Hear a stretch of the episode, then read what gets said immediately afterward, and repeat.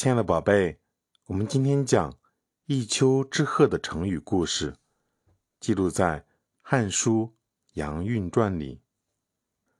西汉有一个名叫杨运的人，有着非常显赫的出身。他的父亲是汉昭帝时官拜宰相的杨敞，母亲是大史学家司马迁的千金。在这样的书香门第下。杨运从小就受到了良好的教育，未成年时就饱读诗书，学问渊博。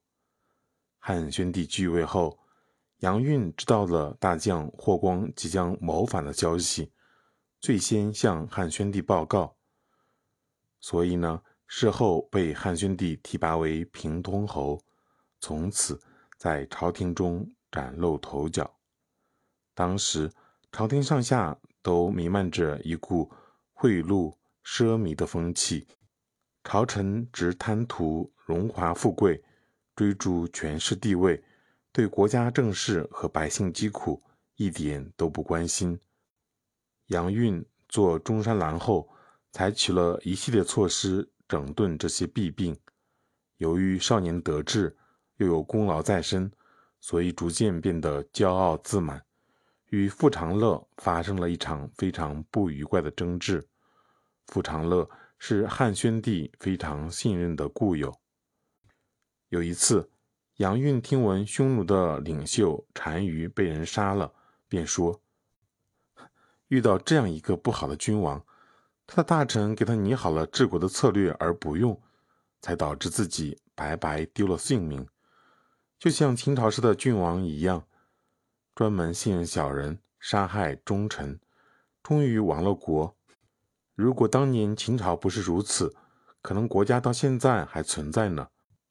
从古到今的君王，就像一丘之貉一样，毫无差别，专门信任小人，容纳不了忠臣。杨运的这番话传到了皇帝耳朵后，他被免职查办了。究其原因。在于他说的太绝对了，说什么从古到今的君王都是一丘之貉，专门信任小人，容纳不了忠臣。这句话被汉宣帝听到之后，心中不爽，于是就把他杀掉了。从这个故事中，我们学到什么道理呢，宝贝？杨运是非常有才能的，他从小接受外祖父司马迁的教育，饱读诗书。学问渊博，但从这个故事当中，我们也体会到了言辞的威力。俗话说：“一句话天堂，一句话地狱。”杨运在朝廷中崭露头角，嘴巴功不可没。但是呢，他被免职查办，甚至被赐死，嘴巴也难逃其咎。他说的太绝对了，特别是在古代封建的君主体制下。一句话说的不对，就容易惹来杀身之祸啊！